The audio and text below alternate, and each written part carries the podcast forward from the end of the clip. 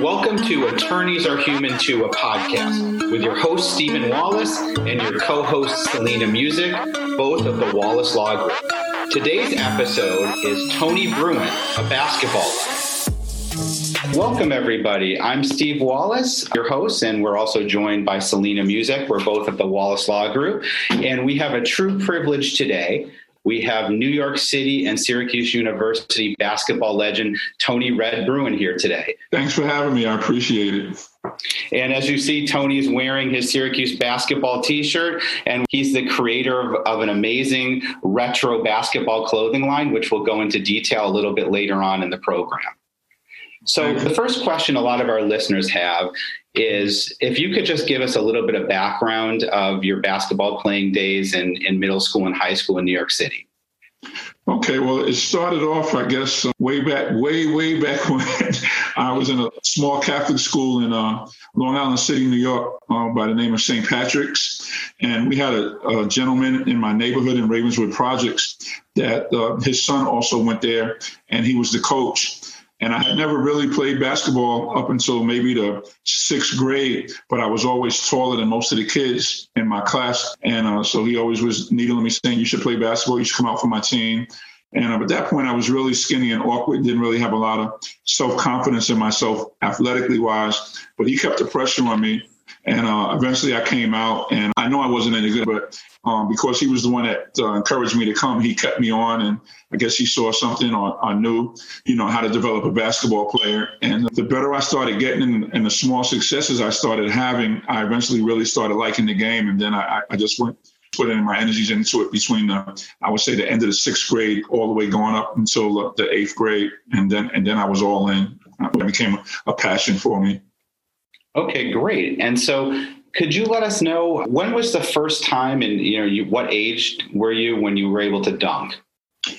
Well, that that was an, a, another thing that was kind of weird because even though, like I said, I, I, for for a basketball player starting in the sixth, seventh, eighth grade is kind of late. I, I had a, a gift that I, I, guess for no other uh, thing that I can think of right now. Uh, that at the time I thought everybody can do it. I didn't think it was anything special, although I didn't know all of the rules or anything, and you know wasn't a great shooter or was just learning how to dribble and everything.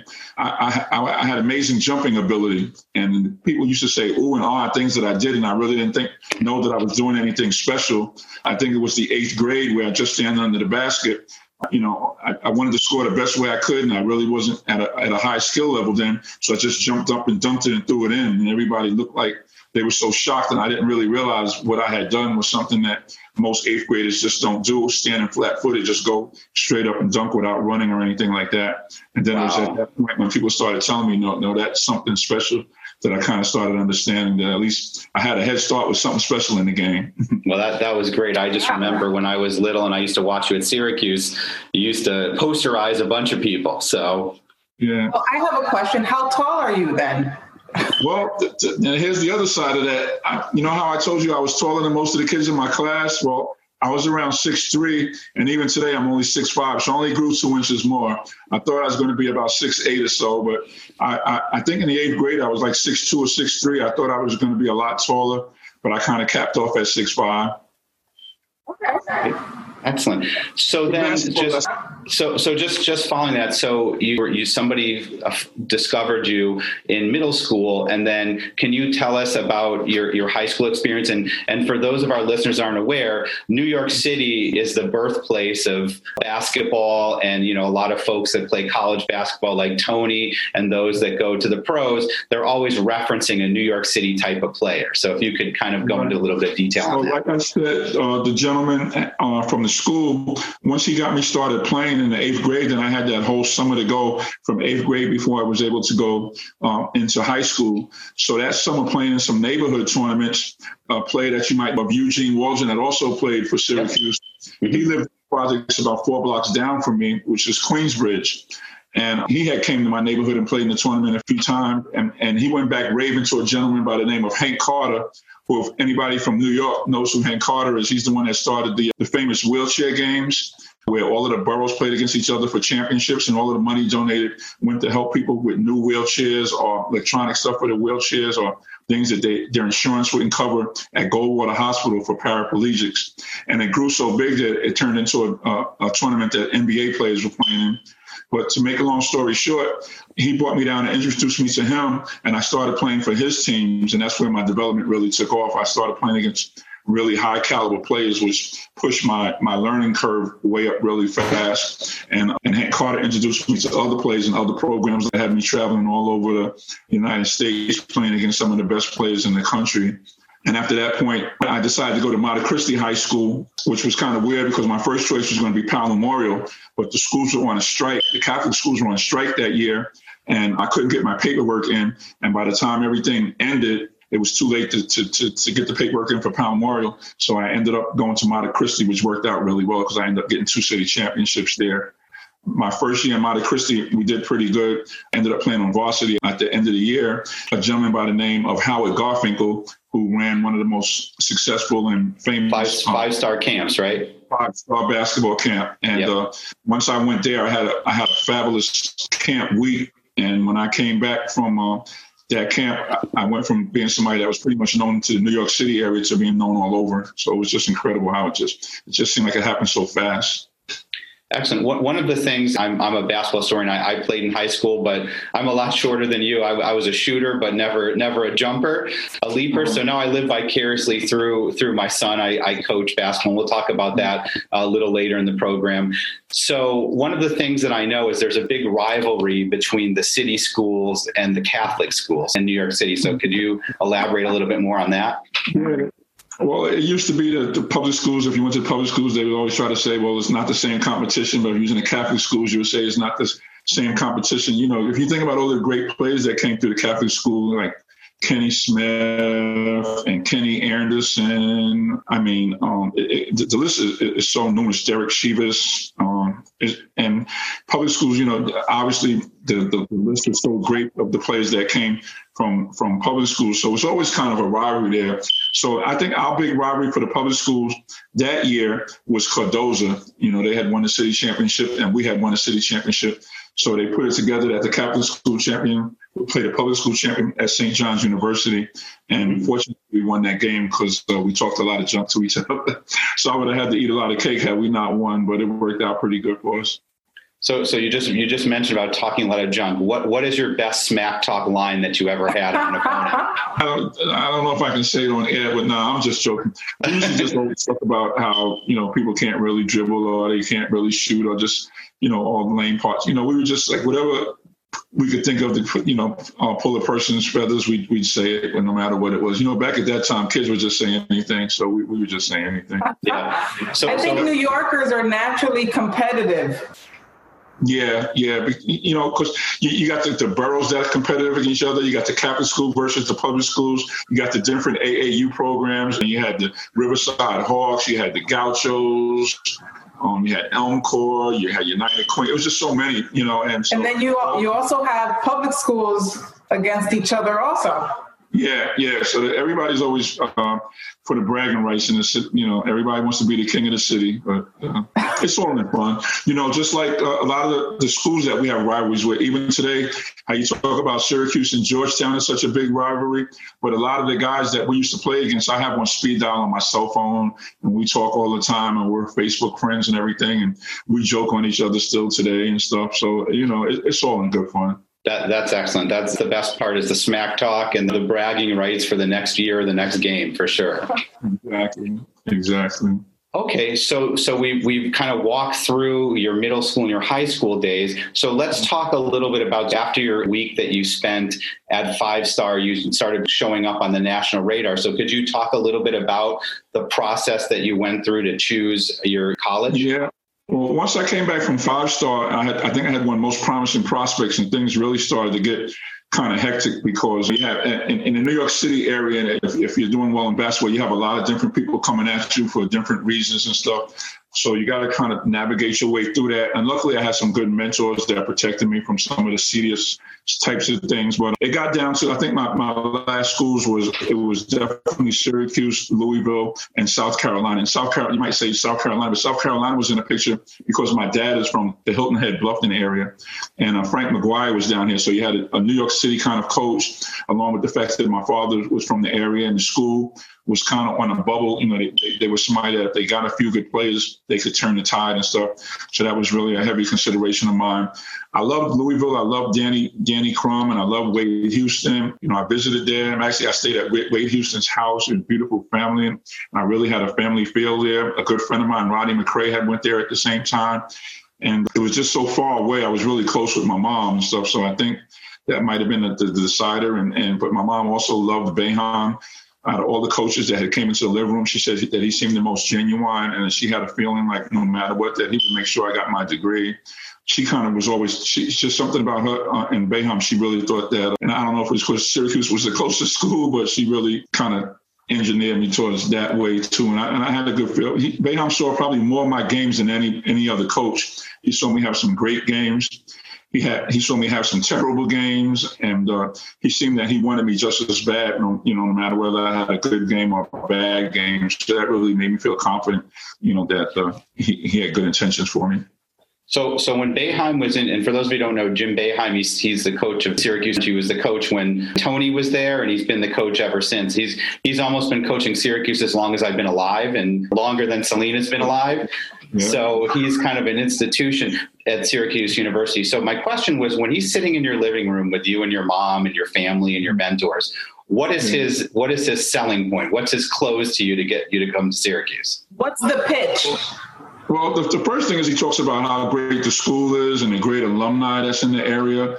You know, that if you go to Syracuse, you know, you're, you're in a network of, of people from the New York City, New Jersey, Connecticut area. He talks about how you have a lot of good job opportunities because a lot of people that are, are doing a lot of different things are, are from Syracuse. Um, at that point, I was interested in Newhouse and communications, and he was telling me that we have more broadcasters probably than anybody else in on, on, any networks and stuff like that. His, his biggest pitch, I guess, is, is, school first. He comes at you with school first, and then as far as basketball wise, he, he brags about how he lets his players play their game. You know, he has a, a wide open offense, and you can really showcase your talents and tries to stay away from the weather, obviously. Yeah, yeah, of course. but how close you are to home and stuff, and how everybody that you grew up with will be able to see you play.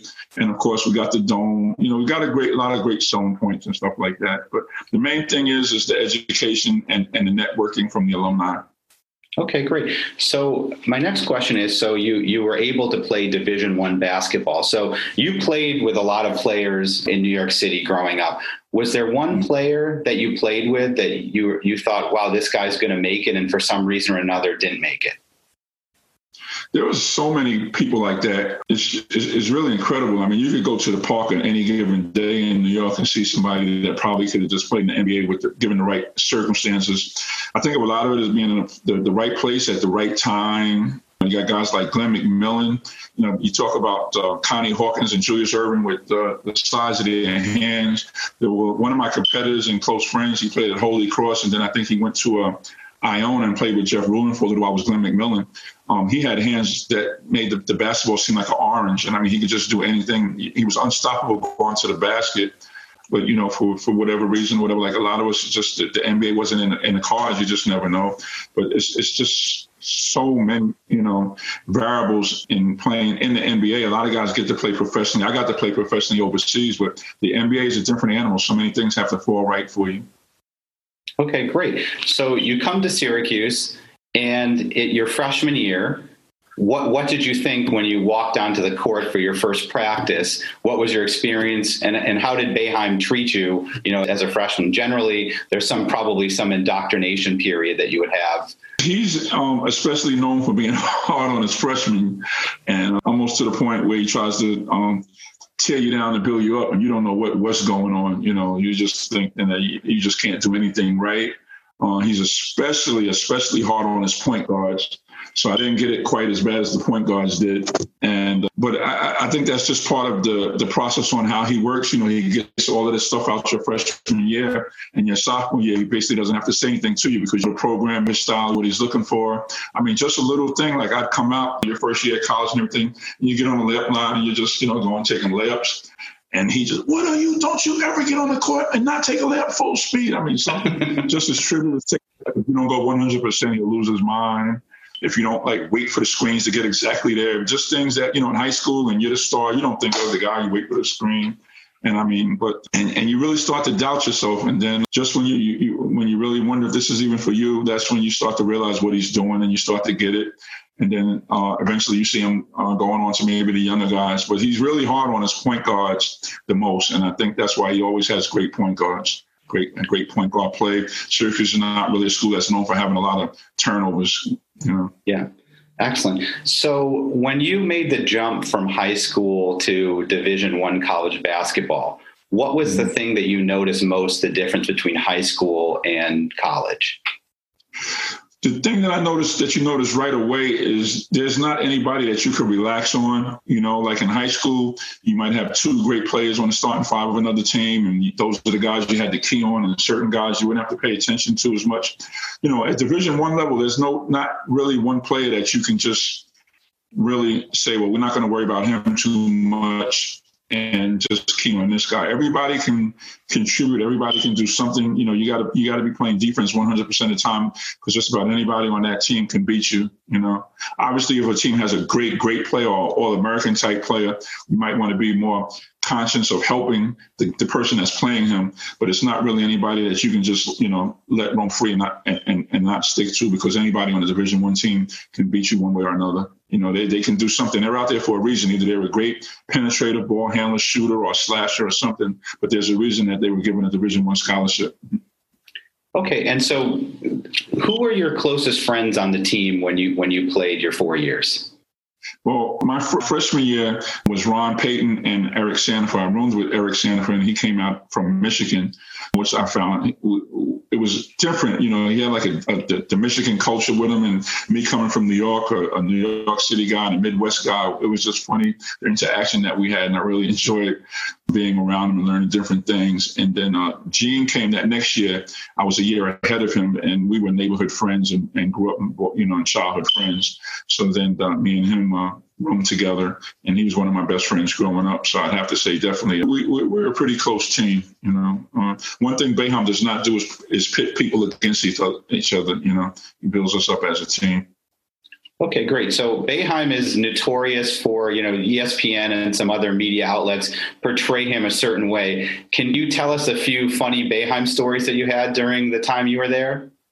My first funny story about him is I, I, I, never felt comfortable driving with him. He just drives crazy, like he's just always just focused on basketball and all this stuff that's going. I mean, cars will be cutting around him, going through stop signs and stuff like that. So finally, I think we were in, I, I believe we were playing Boston College. And, you know, a game day, he's so full of adrenaline and everything. I think he forgot to stop and he ran right into the back of another car. And from that was like either my, I believe that was my freshman year the beginning of my sophomore year. And from that day on, it, they, we never let him drive again. You know, like we would come from the airport and get rental cars and rental vans. And that was the end of letting him drive. So to this day, you know, I always talk about his driving. Like he'd go through, you know, he'd be on a curve and go 50 miles an hour and stuff on game day or something. He just, he's never stopped thinking about basketball, even to the point where when he's driving, he'll turn his head and say, "But this is about you know." He's just he's so focused. I mean, basketball is his life. You know, we just it just makes us laugh all the time. Or sometimes we'll be in a locker room and say uh, we're having a bad half or something, and he'll be yelling at us, and he'll say stuff that doesn't make any sense at all. We're all at each other, but nobody wants to tell him what he just said. Nobody understands. It's just it's just something you get used to. You know, we laugh at later and stuff. And then we'll tell them like after the game when we win and stuff. They say, you know, you said this. Well, you guys know what I meant. You just you gotta love them, man. So, so, along those lines, what is the funniest thing that he ever said to you, to somebody in the when you guys were in the huddle? Okay, well, uh, Sonny's going to get mad at me, but to this day, we still laugh about it. I don't know if you remember Michael Adams from Boston College. I do. Yep. One of yep. the quickest guards you ever want to guard. I mean, from baseline to baseline with the ball, I don't think I've ever seen anybody quicker than him. You know, and we were we were playing him, and then uh, I guess he had told Sonny to pick him up at half court, but for some reason Sonny was intent on picking him up from baseline to baseline. So after Michael Adams zoomed past him, everybody's trying to switch the catch and all these mismatches because Michael Adams then left two guards in the back court. Boeheim calls a timeout and tells him, you couldn't guard him if we was in a phone booth, you know, back up at half court. And we all just died. And then looked at Sonny had like, just give me one more chance and I'll show you I could do it. But, you know, that was at the phone booth, the little box. Yeah. yeah. told Sonny he couldn't go right up, right up there on the court. Okay, great. So, who was your toughest opponent in college that you had to guard? I'd probably say maybe Mark Aguirre or Clyde Drexler uh, were probably my two toughest assignments. But um, I made sure I was a tough assignment for them too. I think I had 28 against both of those guys too. But they, I, the, the better the player, the more brought out of me. Those guys were the real deal. So in in college, because one of the things that you're known for is dunking on people. That's something that we, we see a lot of highlights to this day. And so, who is the player that you got the most satisfaction dunking on? Well, I don't know if I got the most satisfaction, but I'll tell you where I got the most uh, notoriety from because even to this day you would think that I never did anything else because just about everywhere I go somebody says oh you know who this is? This is my friend Tony Bruin. They say oh I know him. You're the guy that dunked on Patrick Ewing so I guess I'd have to say the dunk a dunk I have on Patrick Ewing because I swear that's what it seemed like. That's the only thing people know me for. Well it's funny you mention that because my grandfather had a store on on campus. So I grew up in Syracuse also and there was a big picture of that in his in his store. And so I always remember when I was little, I was like, oh my God, I love that picture. You know?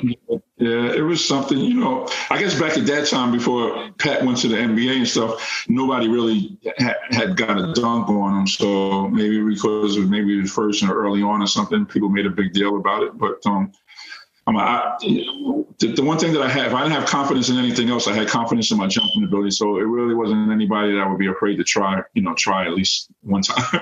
yeah, well, that that was great. So in in college, which player were you surprised that made it to the NBA that you played against? That's a funny. That's a maybe John Pinone. I thought maybe he'd be too too what's the word that I'm looking for? Undersized, you know, because he was so strong. You know, he dominated at Villanova, but I guess he played like a center, and I didn't think that that would carry over to the NBA. But he surprised me. He played in the NBA and did really well.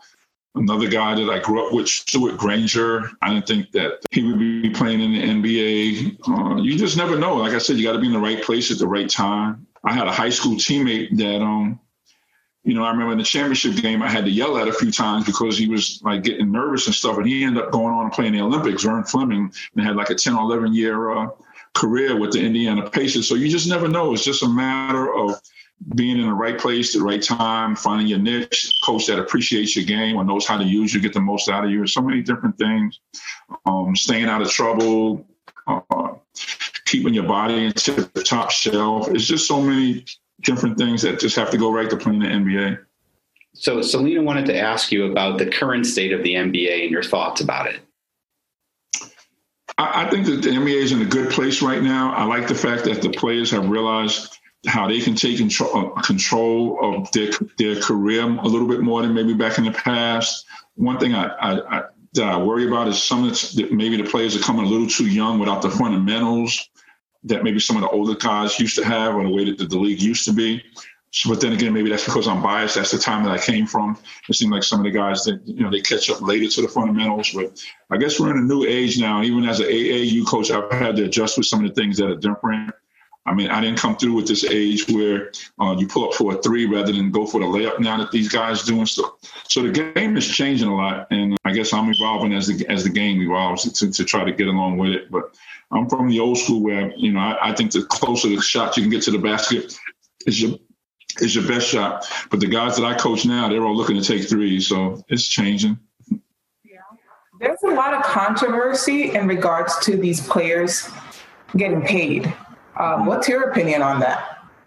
I always thought that was one of the, the, the the things that should be looked at a little more back, even back in my day when I was playing, because um, what you're asked to do, the time that you're asked to sacrifice, the fact that they have so many regulations on you that you can't work during the basketball season, the type of kids and the places that they recruit us from, they know our financial situation.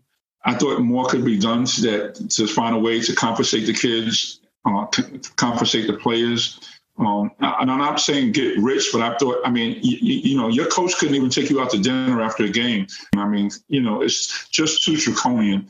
And, you know, even as far as any long-term money, you know, things that they're doing now, like maybe letting you make money off your likeness and stuff like that, they weren't even exploring those ideas. So players started using their um, their power to show that there's other options that they can do, like G League or do other things now. Now, now they're starting to allow players to do some of the things that, that they could have been looking at a long time before because the NCAA has been making a lot of money through TV contracts.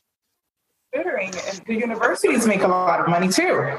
Yes, and you know the coaches make a lot of money. The coaches are able, you know, the coach could have a good year at a small school and then all of a sudden leave to go to a bigger school. But if a player had a bad year at a school or something like that and wanted to leave, they had to sit out a year. So it's like everything was stacked against the kids, but in the favor of coaches and the NCAA uh, making money or being able to jump to better opportunities. And the kids just had the hope. I keep saying the kids, but us players had to just hope that things worked out worked out the best for us one way or the other, you know. Yeah. What do you think about these players on social media platforms and have a mass of followers and they're they're making money on social media, yet they're getting in trouble for it? Yeah, I think the NCAA is going to have to adjust. Are they going to make themselves irrelevant? Because um, players now are a lot more smarter and savvy and, and financial savvy, and you know they're, just going to find other avenues, or they're going to do other. They're going to bypass the NCAA uh, and start doing things like if you look now, like some of the top players now have went right straight to the G League.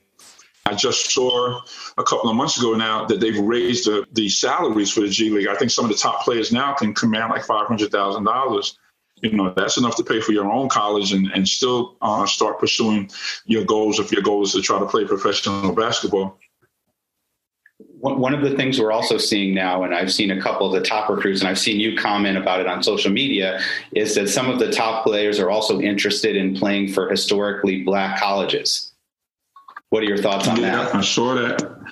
Um, I thought that was a long time coming. I kind of saw that coming, uh, especially some of the guys that that are starting to do it now. I mean, if you think about guys like Charles Oakley and Scottie Pippen, those guys all came from small schools, which goes to show you if you have the talent the scouts will find you. You know, you know, no matter what school you go to, if if you're good enough, the, the, people that matter in terms of, of the NBA or professional, they will find you. So if a school can offer you more in terms of what you're looking for as being closer to your family and academically, and if they do have a, a good enough athletic program that will challenge you, I don't see no reason. I don't see any reason why why that wouldn't work too. You know.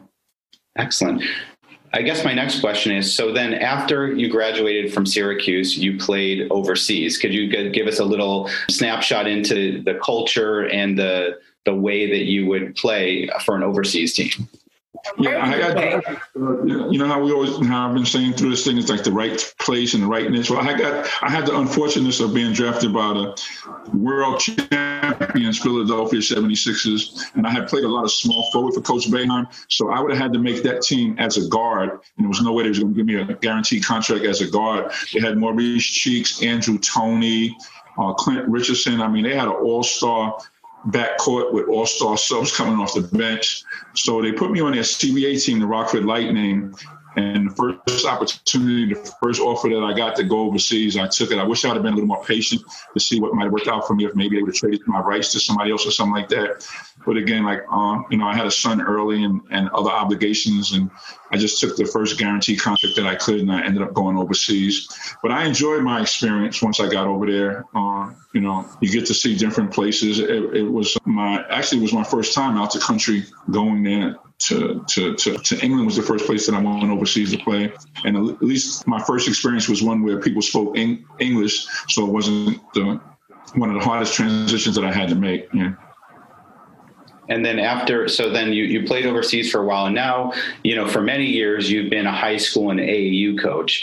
So where where do you currently coach? I know you're a high school basketball coach yeah. as well as an aau coach came back after i played in venezuela for a while and portugal. I came back and i was i decided to move to albany which was like not as far up as syracuse but it was out in new york city. I was raising my son at that time and I was uh, putting most of my energies into his basketball career. He ended up going to Iona and playing for Jeff Ruland, which was kind of neat because at the same time that he went there, Steve Burt, who also had a son, played there, and Gary Springer. All of us were high school All Americans, and all of us had sons that ended up following in our footsteps. So all three of them were there at the same time, and they they uh, they did really well. They made it to the NCAA's. I think they uh, they lost to LSU in the last couple of minutes when they had uh, Glenn Big Baby Glenn Davis, mm-hmm. and uh, they had a nice run. And after that, I decided to move down south and help my dad, who was getting sick um, in, in the Hilton Head area. And immediately when I got here, because people knowing of my basketball stuff, they wanted me to do some coaching. And I ended up coaching at one of the high schools down here as well as doing AAU. Okay, great. And so, and and so, what are what are the differences that you would say? You you alluded to it uh, a little bit. What are the differences between the players that played during your era and the kids that play now? Well, it's, it's like when I was in Albany, we, I, I, was coaching with a program called the Albany City Rocks, and I think at one point or another, they usually, they usually go between the number one and number ten ranked uh, AAU program in the country. They're, they're one of the elite teams by Nike. And the one thing that I noticed right away was these kids you know, we would we would make we would run a play to try to get a layup or a mid range shot. These guys today they're looking to run plays that get open threes. The game has just changed so much that I hardly recognize it. So I had to make an adjustment from the way that I was growing up to play to the way the game to the way the game is played now. You know, uh, you got to have um, you got to have some great shooters out there. They don't really emphasize a big man doing the post moves like in the old days or the days that when I used to play. Now we got big men that want to step, bring the ball up, and you know none of the, the, the positions are not defined the way they used to be. Like you know your one, your two, your three. You know your one was the only one that brought the ball up. Your two was supposed to be the shooter. Your three is supposed to be your most athletic player, and your four and five.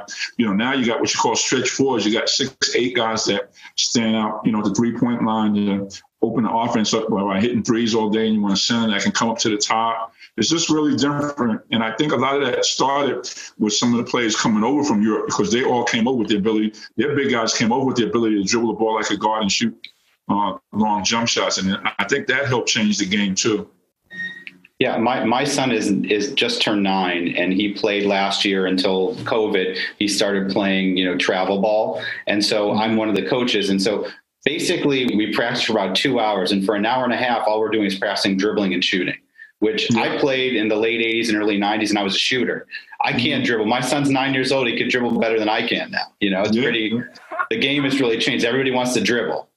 Everybody wants to dribble. Everybody wants to shoot threes. Like even now, when the kids, like when we used to come out and be on a layout line, we start in and work our way out, you know, just warming up for the game. These guys, they walk right on the court and start shooting the ball long distance. Yeah. Yeah. You know, remember when the coach used to yell at you and say, "Is that where you're going to be shooting from in the game?" If you say that to them now, they go, "Yeah." yeah, yeah. Our, our coach was like, if I took if I took like four or five steps behind the three point line, he put me on the bench even if I made it. Mm-hmm. So it was, yeah. it was pretty crazy. So, so let's jump into one of the things that, that we wanted to talk about is that you have a new clothing line out. And if you could just tell us a little bit about your clothing line and how all of our listeners can order them. And I and I've already seen them; they're great. I've already put my order in, and I know after I show it to Selena, she's going to order some too. I want to see. I appreciate you for that. So this year, the, the, past alumni game that we had in January, a close friend of mine and another Syracuse alumni by the name of Peter Haper, he picked me up in New Jersey. He lives in New Jersey, so I flew into Newark Airport because we made a big we made a big promise that we hadn't seen each other in so long. We're going to do the alumni game together. So I caught me a really good flight into New Jersey, and he picked me up. So we had like a three hour drive, three and a half hour drive from New Jersey to Syracuse for the alumni game. So we were talking, and I was telling a little bit about what I was doing with the AAU and everything, and and I and I just happened to mention to him, you know, I said, you know what I was thinking of doing with some of my spare time. I said I wanted to do like maybe a little sports clothing line. I said something, you know, something retro, maybe down the line, even bringing some other old school players and stuff like that. And he goes, well, Tony, why don't you do it? I said, you know, I'm, I'm thinking about it. He says, no, don't think about it, do it. And I said, I'm thinking about it, you know. And then we started talking about other things. And I really didn't mention that much more to him. So we had a great time at the alumni game, and I got to see a lot of the players that I hadn't seen in a while, and great dinners and great fun. The game they played North Carolina, but they lost that game.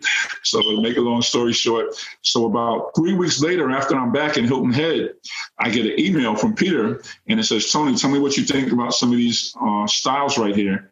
So I wasn't quite sure what he was talking about. And I'm looking at the styles, and he had pulled some of the logos and stuff that I was talking about off of some of my old pictures, and the stuff was beautiful. And um, he said, "We're going to do that clothing line you was talking about." He says, "I'm not." He says, "I'm not going to accept. We're going to talk about it later. We're going to do this. We're doing it right now." And he just gave me the encouragement. Um, to go ahead and, and, and the confidence in myself to go ahead and do it. You know how you just have that friend that just pushes you to do something you always you just need a little push to get it done. You need that friend. he gave me a big push, and, and uh, he made me get off of it and do it, and uh, it's been great. I just I can't believe like all of the family and friends and, and former players and coaches. I mean, you name it, have been supporting me. I mean, even if it's just a headband or a hat or the t-shirts or we got the long sleeve shirts now. It's just um, I eventually want to grow it into starter jackets and warm up suits and the whole shebang. But uh, it's coming along really well, and I'm excited about it. And uh, it just goes to show you what good friends, you know, can do for well, you. Well, what's the name of the clothing line? It's, it's the Red Collection, and all you have to do is uh, is type in redcollection.net, and it takes you right to the website. Redcollection.net. Got it. Redcollection.net. You'll love some of the stuff you see. It's nice. It's nice stuff, especially being a New Yorker, Selena. You're gonna like it.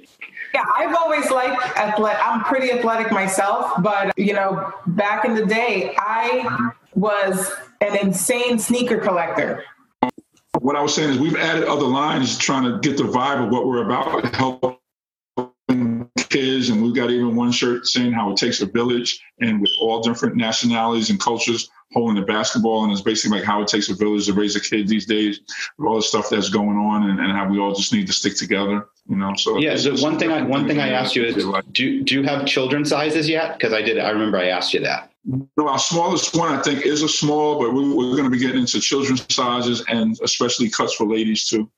Are you making women's clothing as well? Yeah, that's, that's what we're getting into now. We're, we're, we're, getting into women's clothing and children. It's just we were just so overwhelmed. It came as I was never expecting the the the the the, the vibe that we got and, and the turnout of people coming to the website. We've had over like twelve hundred people just visit the website. We've only been up since June second.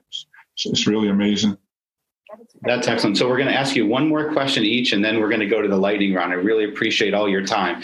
So okay. Selena mentioned she's a sneakerhead. What is your favorite sneaker of all time, and why? Pony, and I think that's because what I started off with in Syracuse, and uh, my last year of high school before I went to Syracuse, one of the uh, distributors lived not too far away from me, and he used to be an old coach, and I couldn't get enough ponies from him. Every time I got one scratch on my pony, he gave me a new pair. That's great.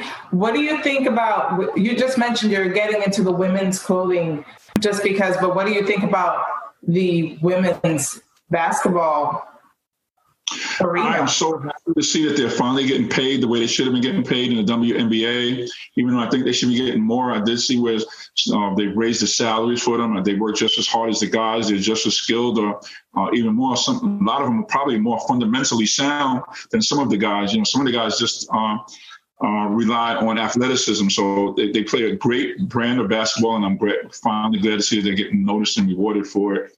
I used to go to all the women's games at Syracuse and have a lot of friends and alumni friends that played on the teams that I still stay in contact with to today. Okay, Tony, we're going to jump right into the lightning round. So I'm going to ask you five questions, this or that. No explanation necessary. keep up with you. I'm getting old. okay. Short shorts or baggy shorts? Short shorts. Afro or bald? Oh, well, I'm going bald now. okay. Burgers or tacos? Tacos. New York City or Hilton Head? New York City. okay. Boeheim or Calipari? Boeheim all the way. And last but not least, snow or rain? I'll take the rain any days. Tony, thank you so so much for for, for, having, for having us, and for if you could just one more time, if you could let our listeners know where we can get the Red Collection. Okay, it's redcollection.net. One word, redcollection.net, and take it will pop the website right up. Easy order. Well, thank you again so much for your time. And we, we really appreciate you so much. And hopefully you enjoyed it and maybe we can ask you on for a future episode. Anytime. Thank you. I've had a ball with you guys. Thank you. We appreciate Thank it, Tony. you so much. Thanks. It's nice meeting you. Take care. Thank you for having me. I appreciate you guys really. My- Thank you for listening to this episode of Attorneys Are Human Too. Please subscribe to this podcast in your favorite podcast provider Please also, if you enjoyed today's content, please share the, the content with a friend. Please ask them to subscribe. And please, if you really enjoyed this, leave us a five star review. Thank you. Until next time.